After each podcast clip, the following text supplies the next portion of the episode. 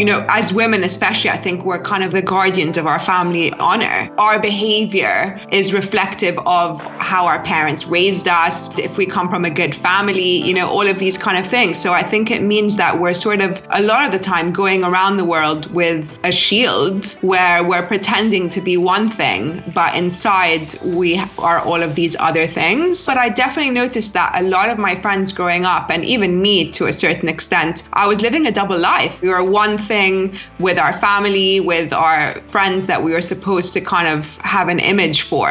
And then we were another thing entirely in like our private lives. And I think that that dichotomy can be really dangerous. It means that we don't really have anyone to talk to about, you know, things that really matter. And, and we can end up in quite dangerous situations because we're kind of left to fend for ourselves and not feel like we have an older person or someone that we can turn to for advice advice.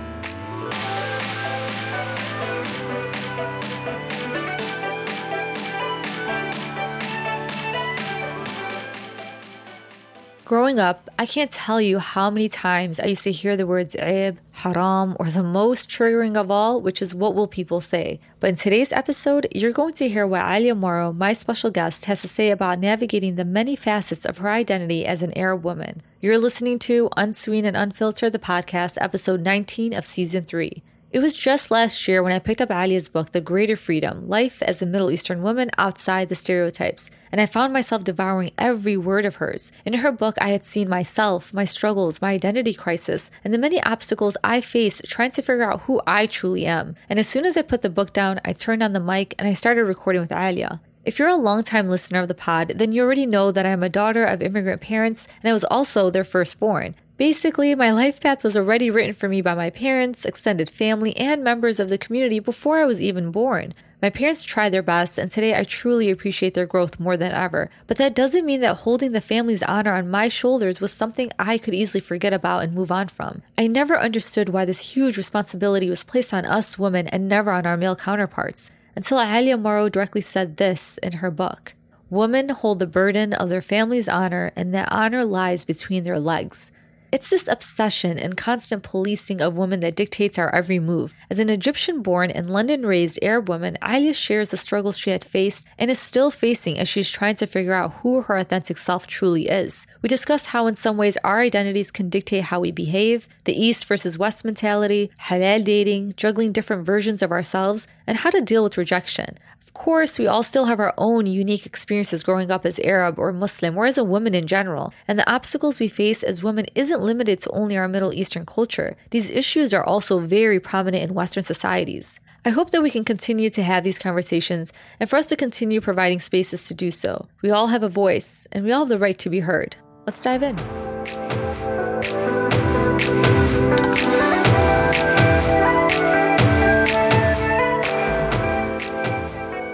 Thank you so much, Alya, for joining me today. I'm really excited to talk about your book, The Greater Freedom, which I just finished. And I expressed to you how sad I was that it finished. I was like, is there a part two, a part three? Like, I love books like these where it's like authentic stories of Middle Eastern women and you didn't hold back on any particular subject. I really want to get into the topic of discussion of what it means to be technically Muslim, which I love because I felt at times that's who I resonated with. And then I also want to talk about the invisible jury. There's just so much that we can cover. But if you can briefly introduce yourself and then we can get right into it.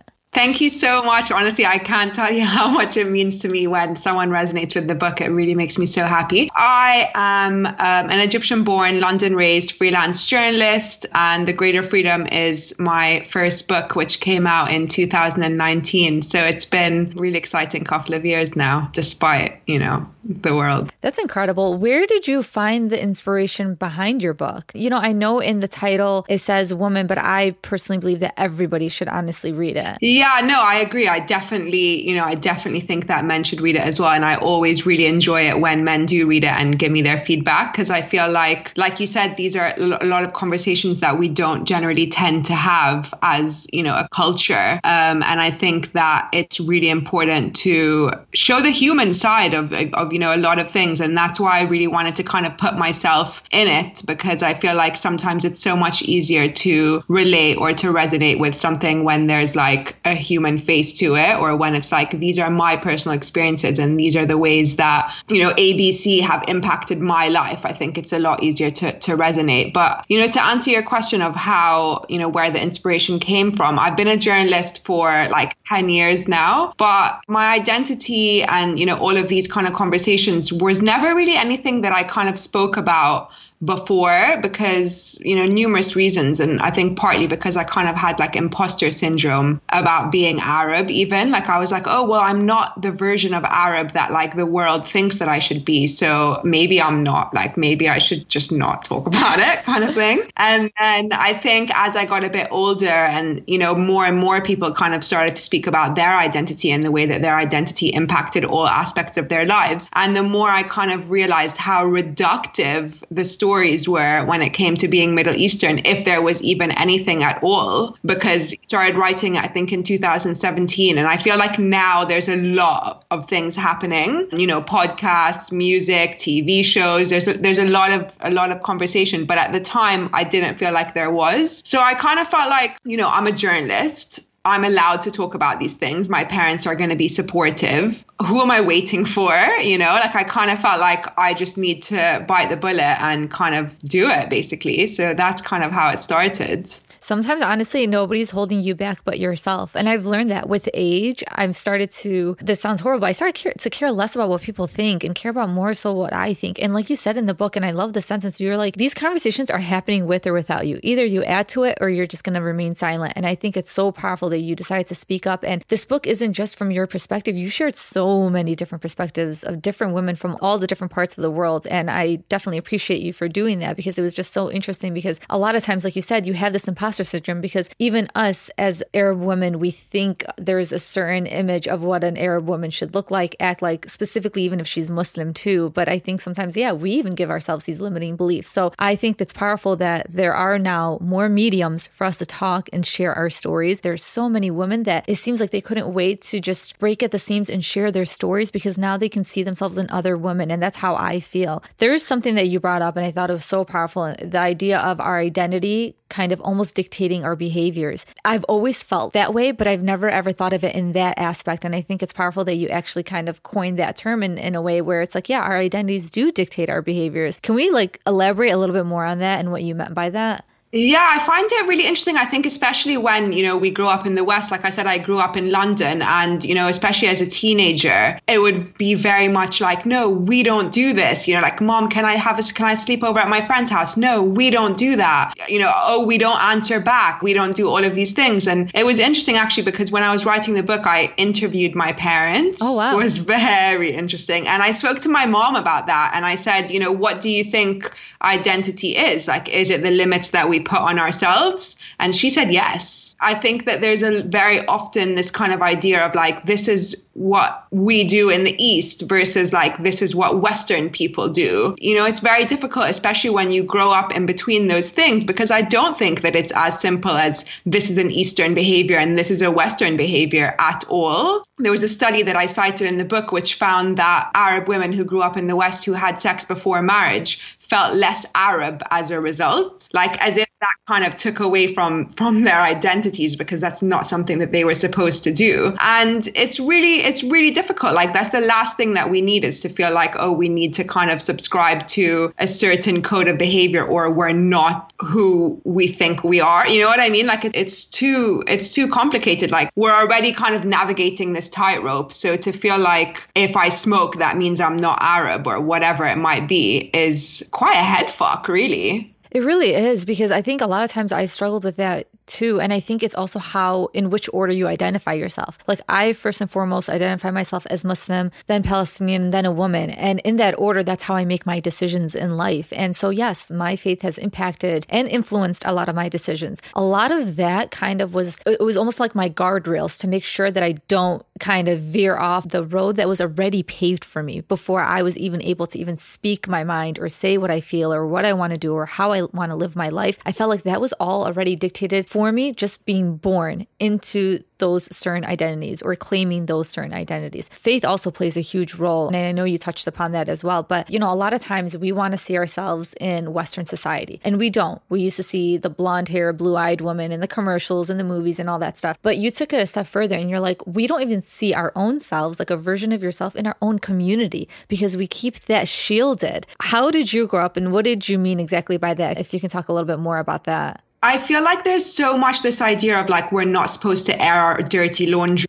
and we're kind of supposed to, you know, as women especially, I think we're kind of the guardians of our family, our family honor. You know, we're so we're so reflective, like our behavior is reflective of how our parents raised us, or if we come from a good family, you know, all of these kind of things. So I think it means that we're sort of a lot of the time going around the world with a shield where we're pretending to be one thing, but inside we are all of these other things. And, you know, I definitely noticed that growing up, I'm very lucky because my parents were always quite liberal, you know, inverted commas, whatever that means. And I feel like that's part of the reason why I really wanted to write the book as well, because I was like, if my parents are so chill in the way that they are, and I still feel all of these kind of, you know, tug rope inside me, then I wonder how other people feel. But I definitely noticed that a lot of my friends growing up, and even me to a certain extent, I was living a double life. You know, yeah. we all were. We were one thing with our family, with our friends that we were supposed to kind of have an image for.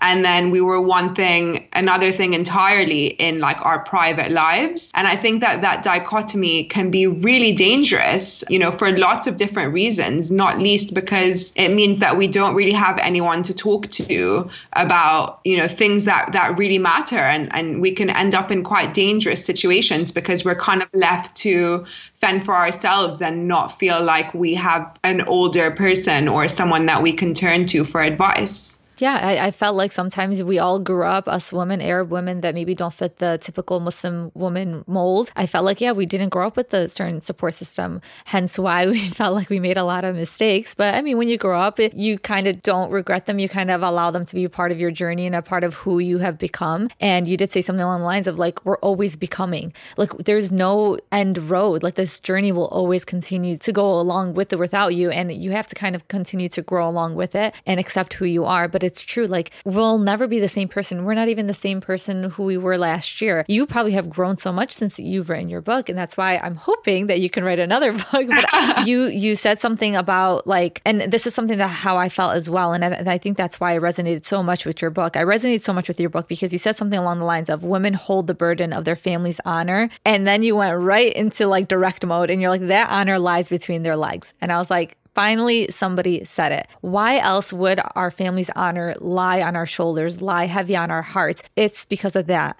How did you feel about just like finally just letting that out and just sharing that and saying, this is how I feel and this is why the burden lies on our shoulders?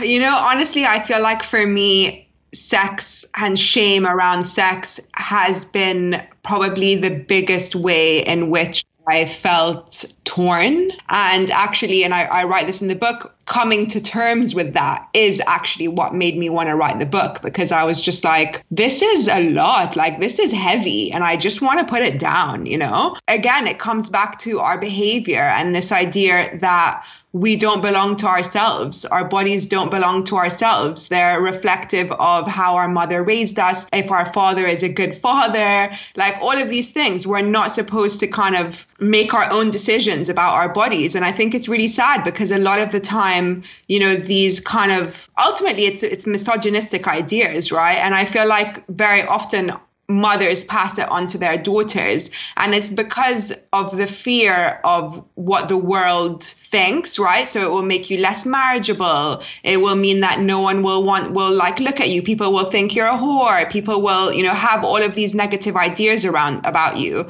which they worry will then impact the kind of rest of your life and the trajectory of your life, right? And, you know, I always find it really important to stress that I do, this is not limited to Middle Eastern culture at all in the West as well, there's huge double standards uh, around what men are allowed to do versus what women are allowed to do and it, it's it, again it's not at all limited to middle eastern culture but i feel like we don't even have these conversations in middle eastern culture right we're not even allowed to like think about it or talk about it. I never had conversations around sex in my house. Like I never was encouraged to kind of be open about my feelings, you know, and it, it, sounds like, oh my God, what, how can you even think that you were supposed to? Because it's so ingrained in us that these are not conversations that we have. But, you know, and as I write in the book, that ended up getting me in a lot of, a lot of sh- quite shitty situations. It's so reductive to limit us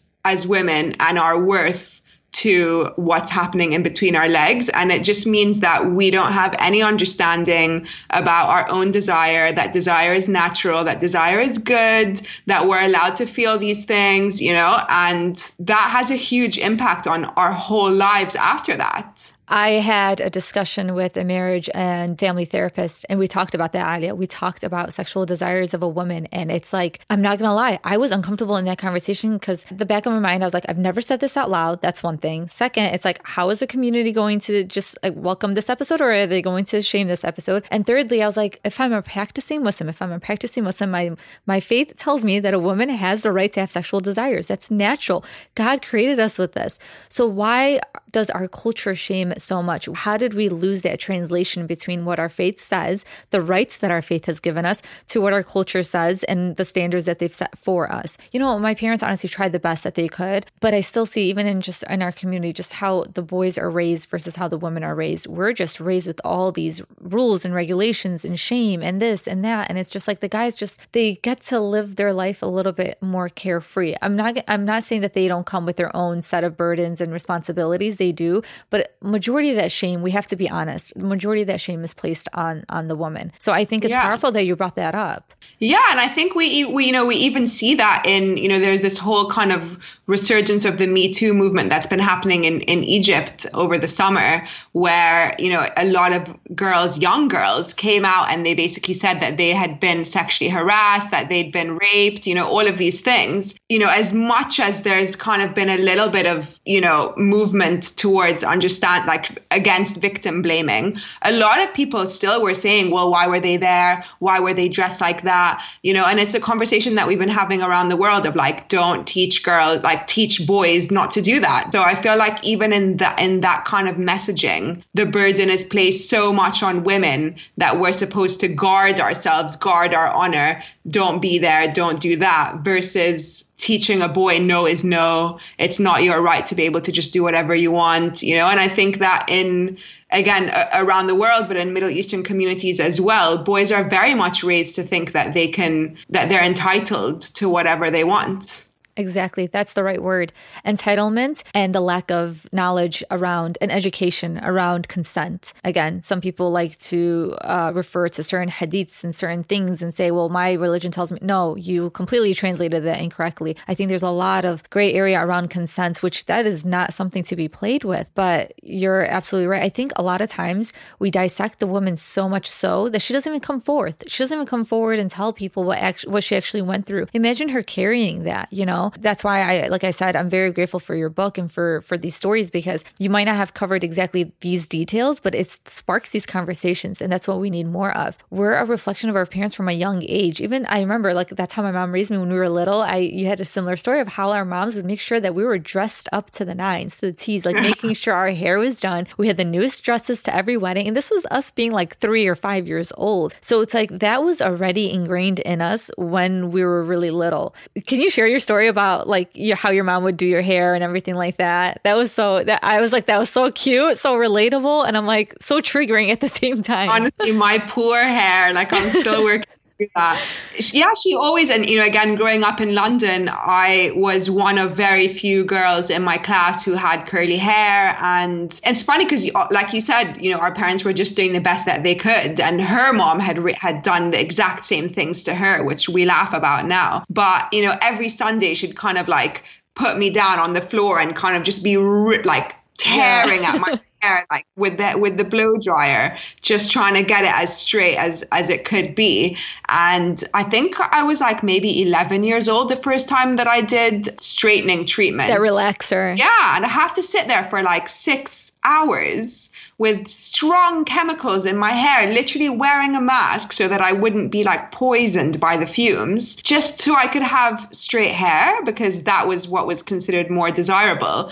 And, you know, I've been really trying to work through this, especially since I wrote the book and I kind of let my hair be natural for a bit and kind of, yeah, I don't really leave it as curly as much as I want to. But then I think it's also kind of been that realization for me that it's about choice, right? So, like, if I can have, if I want it to be curly sometimes and straight other times, that's totally fine. That's my choice. It's only where it's like you feel like you have to look like that or you feel really insecure about yourself or you know where it's not a choice anymore basically and it feels like a compulsion. I think that's where the lines get a bit blurred but yeah, it's been a big learning curve, I think, trying to embrace my natural hair and everything about me. You know, like I think there's a lot of unlearning that we do as we get older. Like you said, as soon as you're born, you have all these expectations about, you know, who you're supposed to be. And the chapters in my book, as you know, are kind of, you know, when you learn how you're supposed to look, when you learn who you're supposed to be. From a very young age, we're kind of ingrained with all of these ideas and they're quite, again, they're, they're very heavy. And I think that it takes a long time to unpick them. And I think that's what I really wanted to do with the book was just kind of provide a framework through which people could sort of, or even for honestly, it was a very selfish endeavor. Like a lot of it was so I could unpick it for myself, but so that we even begin to have these conversations because again, it's about choice, right? So if that's what you want to do, that's what you believe, that's totally fine. That's completely your prerogative. I think it's just where it's not your choice and it's just the only way that you think you can be or look or feel or behave. I think that's where it's it's really quite stifling. You know, Alya, the unlearning process is hard. A lot of people talk about it. I've said it and everything like that. But for us, just being first generation, it's difficult. It's hard. Like, it's easier for me to say, oh, I'm unlearning and learning and unlearning. But it's no, but it's like a majority of my life was me learning things that I didn't want to learn. In my gut instinct, I felt wasn't right. Like, I wasn't living my truth. So here I am struggling to learn things that I didn't want to learn. And then now you're telling me that I have to unlearn these things and then learn about my authentic self. Everybody can talk about about it like as if it's simple. And I'm glad that you were able to bring this up and mention it in your book, but it, it's really, really not easy. And then choice. When did I finally decide that I can make my own choices? I swear to you, it was probably like two years ago, I think, when I turned 30. Literally, that's when, at the age of 30, imagine living 30 years of your life where all of your choices were made for you and it's a struggle because it's like you want to sometimes like you don't want to be seen. You don't want to be the one the one outlier the one where the, the community's looking at you like oh look at her. She's being a rebel. You also don't want to disrespect your parents because this is all that they know. And then but at the same time it's like but i need to make my own choices. And when can i do that? When did you feel like you can make your own choices? How was that process for you? I mean obviously we know how liberating it is and we're going to talk about that in a bit how powerful it is to live in your truth. But when did you finally decide like or realize that you are making your own choices because sometimes we don't even realize that we finally progressed to that part of our journey. I think there's definitely some ways in which I feel like, yeah, I am making my own choices, but I started therapy a couple of months ago. And what's been really interesting in that is I feel like part of me kind of feels like, wait, am I doing like, I feel like there's some ways that I think or some ways that I feel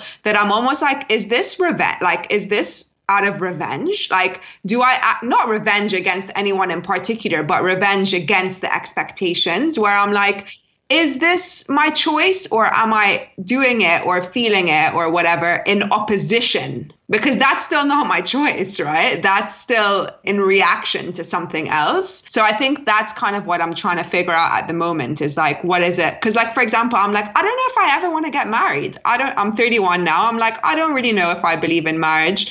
I'm not really sure if I want to have kids. Do I really think that? Or am I just thinking that I think that?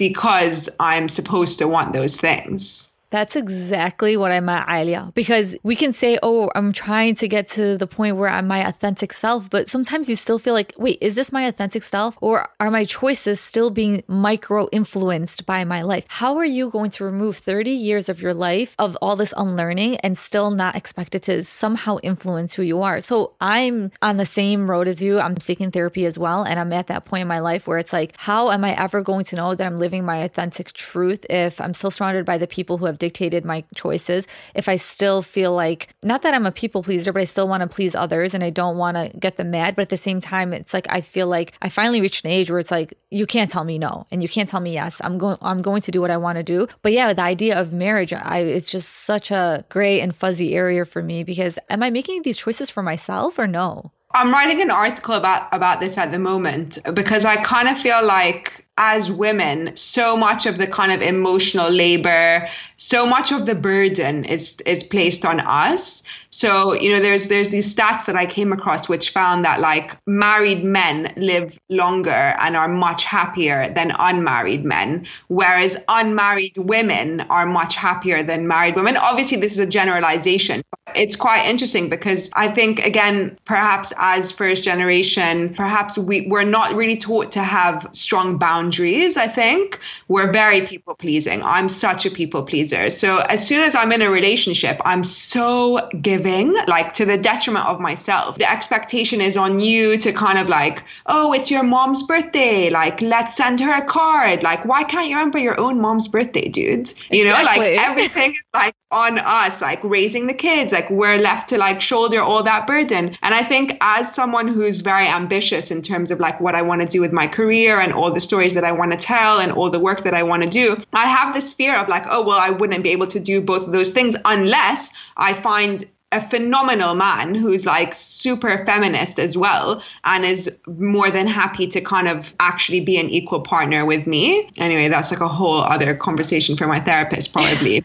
we can go hours about that. I think that's why I honestly seek therapy in itself. What about like the false narratives of others? I think that's something that always paralyzed me with fear again, because it goes back to how the woman holds all the burden of the family's honor. So a lot of times I struggled with the concept of allowing literally the false narratives, not even true stories stories about people, what they held against me, but it's just like these false stories that people can hold against you on the tip of their tongues and they can't wait to just share with others. Have you ever dealt with that? Because I think for me, living in Chicago, living in a small like suburb and whatnot, I, everybody knows everybody and everybody knows everybody's stories. But then majority of those stories are also false stories. So I started to literally not even believe anything. If I've heard certain things about me that I know are just wild and not even true, why would I ever believe any other story about any other woman, you know? Well, I, I called this like the invisible jury in my book, which is the idea of like there being this kind of jury of people who are judging you and kind of making decisions about who you are and sort of gossiping to each other about it. And that's anyone, right? Like in the Middle East, everyone has, you know, people who work in their houses or like the, the porter, like the Bawab guy. The Bawab has so many opinions about like what time are you coming home? What time are you going out? What are you wearing? And I feel like for me, I'm very lucky because my dad never cared about what these people thought. I don't know, like I think we kind of managed I managed to tune them out. I know my mom definitely cared, but I feel like it's also one of those things and, and I've had this conversation with my parents numerous times of if I was raised in Egypt, those people's opinions would matter much more. And they my dad has said that to me explicitly. If you were raised there, you would have been expected and I would have raised you differently than if you were raised in London the way that you were. So I feel like it is really difficult, but at the end of the day, all of this kind of jurying and judging is just a way to police people. Yes. And it's just a way to kind of ensure that they stay within what are considered the sort of acceptable realms. And I think as I've gotten older, I've really started to think like, why? Why do people do that? Why the impetus on policing in this way? And I think it's out of fear and I think it's out of jealousy, to be honest, because it's like, well, I wasn't able to do those things. I have to follow these rules. The world tells me that I'm going to live a better life because I've abided by this. So you should be doing the same thing. And, you know, I think what's been really interesting for me is I've had a lot of conversations off the back of the book, even with my mom and her friends and like my grandparents' age friends and all of that. And so many women, and I was so scared. Like, I did this event for my mom and her friends. Literally, I think there was like 20 women or 30 women who were like 50, 60. And I was petrified. Like, I was like, cool. So I'm basically going to sit with the invisible jury and have a chat with them. like, it was so scary, but it was so interesting because I think what I really realized off the back of that is that they all have their own invisible juries and they all have their own kind of things that they've been told they needed to abide by. Again, it's out of fear. It's out of like, I want you to live a good life, and this is how I've been told one lives a good life. So if you stray out of those bounds, you're not going to have a good life, kind of thing. And again, I think this is why we need more stories. This is why we need to be more honest. This is why people need to come forward and talk about all of their truths because the reality is there's lots of different ways of having a good life. There is. You brought a good point because it's like, yeah, when I look at my parents, they had their own set of invisible jury, just like you you said. It's their own siblings, their own extended like family, and their own cousins. And my dad was just like your dad. I used to say he was Americanized, and I hate that word to be honest. It's more so he was just open minded, just like you said. There's nothing about being Americanized because literally my dad followed our faith. You do what you want to do, just don't compromise your faith in the process, and try your best to be as good as possible to other people. And that's how my dad honestly raised us. But at points, he would be compromised by his extended family, and it was me the first one to go to college. It was me the first one to hold a job, to be independent. Like they couldn't fathom the idea of my dad allowing me to have my own thoughts, my own freedoms, my own paycheck. And somebody once told them, they're like, the more you give her freedom, the less she's going to want to desire a man and and settle down. In a way that kind of almost scared my dad because yes, like you said, my dad felt like, okay, maybe yeah, like that is a way to live a good life is to one day have a family and I want that for my daughter. Am I ruining her future? So my dad almost had to question himself and how he raised us. My mom, she was already sucked in that world of being traditional and don't blame her. It took a while for me to like kind of dissolve that resentment and understand that my parents are people too that as I'm growing and I'm learning and I'm looking at my past mistakes, they're allowed to do the same. Why am I not giving them that same compassion to be able to also grow and learn and understand? But of course, that doesn't take away from the trauma that we face growing up, you know, at, at certain times because of our community. You brought up the point of East versus West versus right versus wrong. And I was like shaking. I was like, oh my God, Alya. Like, I've never heard anybody say it in that aspect because I was like, that is so true. There's a lot of things like going to the movies with my friends is not haram haram. There is absolutely nothing wrong with that, yet it was made to be haram. It was made to be wrong. And like you said, it was more so that East versus West mentality. That's what our parents, our extended family cared more so about. They wanted to make sure that we stay closer to our culture and our faith versus the other side of the culture, which is being American. Again, we were born into the society and they were not. So they tried their best to kind of hold us as close as possible to them and to our faith and to our culture. But that was a struggle that we never asked for, but we had to take take on. And it made it more difficult when our parents kind of gave us these false flags of what's haram, what's right, what's wrong. And I think it's such an important distinction to make. And I think it's been conflated so much culture versus religion. You know, so many, uh, you know, as you've spoken about throughout, like religion in so many ways, like is much more open culture is. And it's kind of like it's been conflated to be, you know, everything is haram and don't do this and don't do that. And I think, you know, as I touched on in the book, I think that's really doing the religion such a disservice because a lot of people then kind of turn away from it or try find their own ways or because they're like oh well no i don't want to be i don't want to be part of this that tells me i can't be myself or i don't want to be part of this that means that i i can't be authentic or whatever so on and so forth kind of thing when you know that's not the case that doesn't need to be the case and again it's culture i think that is a lot more reductive I don't know what it is. I wonder if it's like they've moved away to countries where, you know, they don't know well. So they're kind of trying to like hold on as much as possible to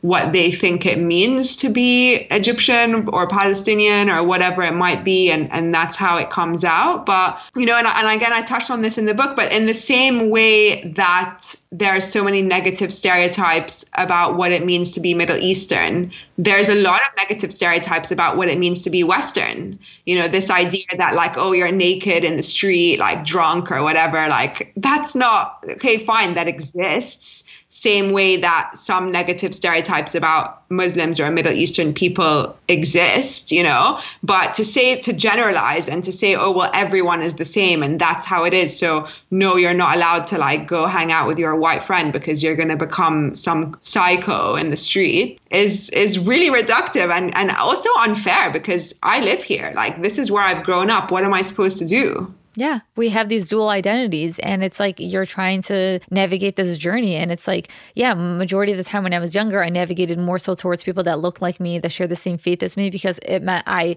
there was less to have to explain to my parents when I wanted to hang out with these people. But it's just like I felt or like I was. Friend. Yeah, exactly. To my friends, for sure. Like that was something I did not want to explain at all because they would never understand. But it's just, I felt like I was a little bit robbed of certain experiences because it's like, yeah, I didn't get to have a diversified friend group. I only stuck to people that look like me and share the same similar struggles as me. But it's like, as you grow older, as you go to college, then you get to experience the actual real world. And, and that's how I felt. I felt like for once I got to see the world from my lens. And yes, at times it was just like, whoa, what, what is all this? What is is this world because I was shielded away from this world for so, so long. Dating was another aspect that was very difficult. And I think that's because, again, back to the family honor. If I felt like it was okay for our male counterparts to, you know, even if they were to get caught, let's just, it's not that they're going out, out in the open saying, I've dated this many girls or anything like that. But even if they were to get caught, they were not going to be reprimanded or scolded or anything. I want to talk about just dating from the experience of, of, a Muslim woman or an Arab woman, just in general, just an Arab woman, how difficult it is. Because, I mean, imagine us not being able, being able to even hang out with friends, all the questions we're bombarded with when we leave the house house. And then when we come back into the house imagine actually trying to get to know somebody from the opposite sex in itself. It's difficult. And it's like i understand. I understand we have to do it the right way and we have to make sure that we follow our faith and we we don't do anything wrong. But at the same time it's like you know there's a lot of acts that are actually halal but we've shamed and made haram. Even just like there's a lot of women who have difficulty when they do get married and they have to consummate their marriage. They don't even know not that they don't even know how but they just tense up and they get so nervous because of the idea of this was a, a shameful act all of my life and all of a sudden now overnight it has become halal. Just even dating, like the whole idea of talking to a guy, like this has been shameful all of my life, but now I'm spending the rest of my life with this person. And you hope to God that it's not a stranger and it's somebody that you actually kind of got to know to a certain degree because you don't want to start a life with somebody that you don't know anything about. No, and I think that's, you know, one whole side of it. And then I think there's a whole other side of like, there's this checklist that we're supposed to have in a partner. And I think that's been my biggest struggle because I've been dating for a number of years. I've had a number of long term boyfriends. Uh, my parents have met them. Like, again, there, there was never that much an issue for me. I think what's more been my struggle is this idea of who I'm supposed to be with, right? And growing up in London, there's so many different people of all different, you know, nationalities and all different socioeconomic backgrounds and all of this stuff. But as an Arab woman, I'm supposed to ideally marry someone who comes from the same country as me, if not at least, you know, also being Arab. They're supposed to be Muslim. They're supposed to be well off or, you know, have a certain amount of money in order to like look after me in inverted commas. They're supposed to, you know, be all of these things. And I think that's really what's been my struggle because I don't necessarily want that. I don't necessarily need that actually for me uh, to have as a life partner. But I had my so my ex boyfriend of five years, my longest term relationship. He was from Ghana. He was Christian. He was a music artist. So all like none of the checklists that community would have wanted. And he was a, he was a lovely guy. And then when we broke up, something kind of went in my mind. And I think it was around the same time I was writing the book. So I was kind of like, oh well, maybe I'm supposed to be with an Arab guy. Like let me, you know let me look into that kind of thing. And the last few years have been me sort of look like paying much more attention to the, that kind of checklist of what I'm supposed to have and what I'm supposed to want. And it's not really working out for me. Like that's not, you know, that's not necessarily what I want. And not to say that there aren't, you know, amazing Arab men. Of course there are. But, you know, even to go back to what I was saying earlier of like they need to be super feminist, that's like I'm really limiting my options if I'm looking at one specific ethnicity. And I think that again has been my biggest challenge where I'm like, in the back of my mind, those are the things that I think that I'm supposed to want. But actually, the things that are more important, like kindness, you know, shared values, shared beliefs and in whichever whatever that means those are not things that i've been prioritizing so i think i'm starting to come to this conclusion where i'm like I need to make my own checklist. Exactly. I, th- I think, yeah, that's something I struggled with, like the checklist of others versus the standards that I want to hold versus the small pool of guys that kind of don't meet those standards, but me not wanting to compromise on those standards either. Most of our lives, we've compromised so much and sacrificed so much. And I think this is something that it's just an important chapter of my life when it comes to marriage. And that's something that I really, really, for the first time in my life, I don't want to compromise. Like, I, I really don't want to. And I want to make sure that I go into this with the right person that I feel 100% like myself and that is going to, and that this person is going to support me in my journey and not hinder me. They're going to allow themselves to stand by my side while I'm growing. I don't need somebody to dictate me. I'm not trying to do a transfer of like from my parents telling me how to live my life to this person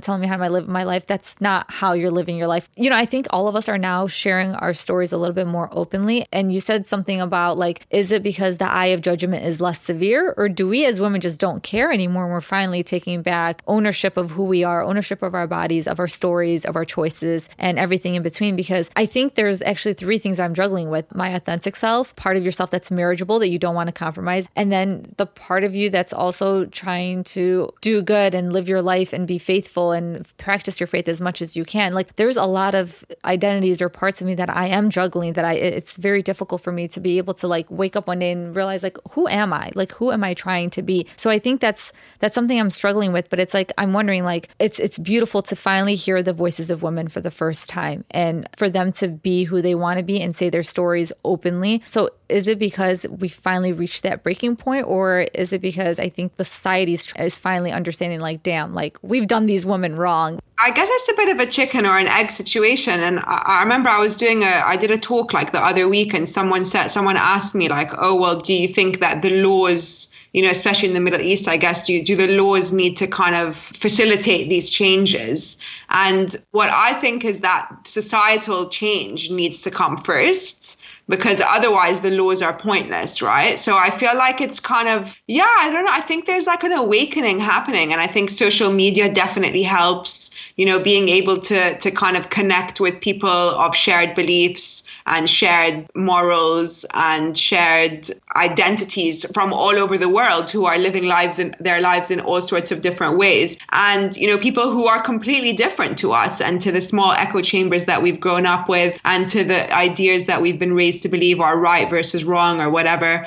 The whole world is our oyster now. We see everything. So I think it, it's so much easier to be able to think about what are the things that I want how can I authentically be myself? Because at the end of the day, these are the most important questions. Like, I don't think that we can live a good life if we're not being true to ourselves, whatever that looks like, right? And I think that in doing that, we're connecting more and more with other people and sort of there's a saying that I always come back to which is it's easier to be yourself if you can see yourself. And I think that the more other people are themselves the more it facilitates us to be ourselves too. And I also think that I wonder if it's kind of in backlash in a way to again the reductive ideas of what it's supposed to mean to be a Middle Eastern woman right? Like or a Middle Eastern or a Muslim. After 9/11 you know especially living in the west I think we've all felt that impact of very reductive ideas. And I think, you know, it's been what, 20 years since then. So our generation, who were kids when it happened, so as we grow up and we start to find our voices, those reductive narratives have had an impact on us, right? So we're like, no, I'm not those things. I'm this and that and that and that. And we're kind of taking a stance to like say that. And I think it's been really great to see,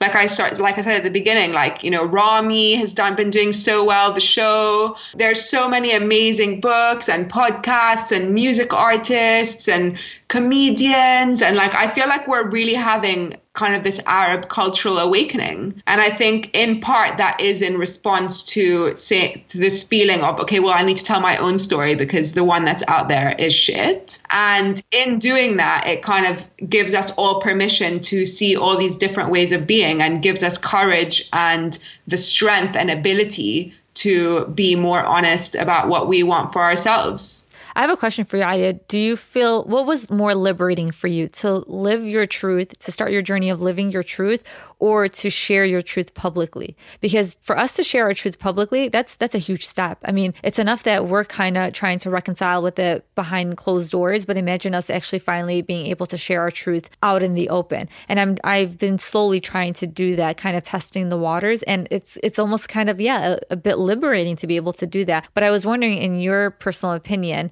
and you don't have to choose one or the other, it could be both, but what was more liberating for you to live your live your truth or to share your truth publicly with other women and the world? Uh, that's a very good question. And I think that, you know, as a writer, I've always written to figure out how I feel and who I am and what I want and my place in the world and, you know, all of all of the above. So I feel like perhaps to answer your question, I didn't start living or really knowing what my truth was until I began the process of writing the book and then putting it out there and having so many people resonate with it and send me messages and, you know, share their stories and all of that kind of stuff. I think that I can't separate them because it was only in the writing and in the sharing that I realized, or I'm realizing, because as we said, we, we always keep changing and we keep growing, what my truth is.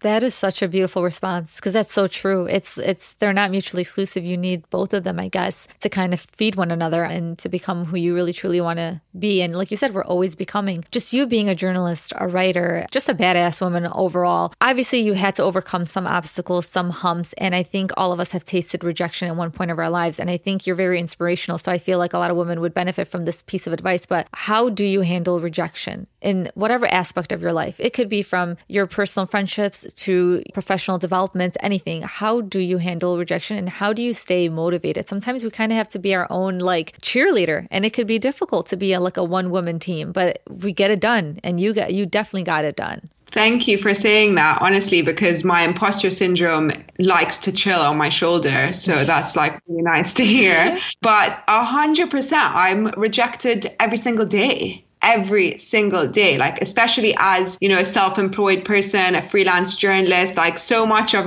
how i get any work done is i have to come up with the idea. I have to find out who the editor is or whatever. I have to like pitch it into the world. I have to chase. And then most of the time like most of the time no joke people say no for whatever reason. And then you're like okay where else can i send this? How can i improve this in order to maybe get a yes next time? With my book, I had to send it out to like I don't know, my proposal, I think I sent to like maybe 20 or 30 pub like agents. Most of them didn't even answer me, you know? So there's very much there it's like I said, imposter syndrome likes to chill and you kind of have to be like, no, no, it's okay. I'm going to keep going. I'm going to keep trying. And I'm not really sure where that strength comes from. I think it's in trusting in the importance of stories. And I think, you know, when, you know, like you reaching out to me and highlighted parts of my book and I could see what was resonating with you, you know, you inviting me onto your podcast, like all of these kind of things, I think give me the strength to keep going because I'm like, it's not about, you know, getting yes every single time. That's not the point. It's about the yeses facilitating your story to resonate with someone. And that's what matters. I interviewed this amazing storyteller for a profile, which is coming out soon, which I'm really excited about. And I was kind of speaking to her about this, and she was basically saying, that her mentor had given her this advice of you know you need to focus on the minimum minimal viable audience. So it's not about having 100 million people. That's not the point. If it resonates with a handful of people and it makes their lives better in some way then that's really what matters. And that's very much what i've been focusing on. Exactly Alya because it honestly like it creates a ripple effect. The amount of women that you've touched, they are going to continue sharing your story alongside their story, and it's just going to continue to keep going and going and going. And sometimes, yeah, you don't need to hit the 100 million people all at once. It's going to get there on its own. You put your work out there, you put your story out there, you've done the work, and it's going to grow through the voices and the stories of other women. And I think it's just so beautiful. And that's why I'm saying, like, I need more books of books like yours on my shelf. I need more stories like The Greater Freedom freedom on my shelf. I need to see more of these stories. For somebody like me who has finally come into her own skin and finally feels confident, I often wonder like, what about the women that are still on that painful journey, that are still trying to find their voice? So that's why we need more of these stories to guide those women and, and let them know that they have their own voice. Nobody needs to speak on your behalf. You're powerful, you're validated, everything that you've gone through. I, I can't thank you enough. I want to end this on with talking about your newsletter because, you know, I expressed to you how sad I was when your book finished, but then you're like, I have a newsletter. And I'm like, oh my God, I love that. And I love these idea, the idea of newsletters. I think they're incredible. But can you talk about yours, how people can find it, how they can subscribe to it, and maybe again, what inspired you to have a newsletter? So the newsletter is called The Greater Conversation, um, and it was essentially a way to continue the conversation that you know was in the greater freedom. I started it in march so i think it was march or april so like peak beginning of lockdown. You know i had just been receiving and i still receive the most amazing messages from women all the time who have read my book who have resonated with it who are kind of like telling me their life story in my dms and i'm like oh my god i really want to kind of have a platform where i can sort of pass the mic and you can tell your story and we can again feel seen and and empowered by each other's life experiences. So the newsletter comes out every week and like there'll be like an there's an intro from me about, you know, something that's on my mind that week and then there's a guest piece from a different Middle Eastern woman every week. Um, and that's either anonymous if they prefer to be anonymous or, you know, with their names and then like some of the books and some of the articles and things that I've kind of been engaging with that week, but it's really just about yeah, again, like just having these conversations, providing a space, a safe space where we can have them and where we can feel seen ultimately because I think that there's nothing more powerful than that, you know? If we feel seen, we feel like we can be ourselves and then that like you said has a ripple effect it makes someone else feel like that and then it makes someone else feel like that and we all kind of empower each other that's really what i want to do i think just kind of keep providing space to have these conversations and be really honest about them. Because at the end of the day there's nothing there's nothing worse than not being honest Exactly. And like you said, being seen is very, very powerful. I think I don't want to minimize it at all because feeling seen or when I felt seen, it hushed my self doubts. And those self doubts have the power to make you not believe your own story. The, even if it's a traumatic story, it almost kind of makes you feel like delusional and makes you wonder, like, wait, did I really actually go through that? But the more you hear other women sharing your same story, fortunately, I mean, unfortunately, unfortunately, because you get to see yourself in them, but you also hate the fact that they also went through the same thing as you, but it, it helps you to validate what you've gone through. Where can people find your newsletter? Is it on your website? Is there a link on your social media? Can you share any platforms that people can engage with you on as well? So I'm very active on Instagram at Alya Mooro, A L Y A M O O R O. I'm on Twitter as well. My website, alyamooro.com, has links to all my work. Um, and you can buy The Greater Freedom Life as a Middle Eastern Woman Outside the Stereotypes worldwide in bookstores, Amazon, wherever you buy your books. It's on Kindle as well and audiobook narrated by me. Um, oh, you have an audiobook. That's amazing. Yeah. I can't wait to see what else you have in store for us. Um, but it's nice that you do have a newsletter that we can continue these conversations. I do want to host a giveaway for your book because I, I really, sometimes when something really resonates with me, it's like, I wish I was just a millionaire where I could just buy a million copies and just give it to everybody because it's like, it was one of those books that it allowed me to see myself as well. And it's nice to continuously see yourself. You don't want to just see yourself once once and feel validated once. It's nice to have these continuous check-ins. But I can't thank you enough, Alya. This conversation went way too quick. I can't believe it's only it's an hour, but it felt like it was 10 minutes. But I feel like I can talk to you for hours. Thank you so much just for being who you are, for just being so gracious and very, very kind. You're very humble, you're very sweet, so easy to talk to, very easy to share like my feedback about your book, my positive feedback. So it's always nice and it's always refreshing to come across other women who have shared similar journeys with you and and you can just chat about it. It's a good feeling. But thank you, thank you so much. And honestly, I wish you the best of luck. And I hope this is a, the last we hear of you. And I hope to have you again, inshallah, on the, on the podcast. Inshallah. Thank you, Alya.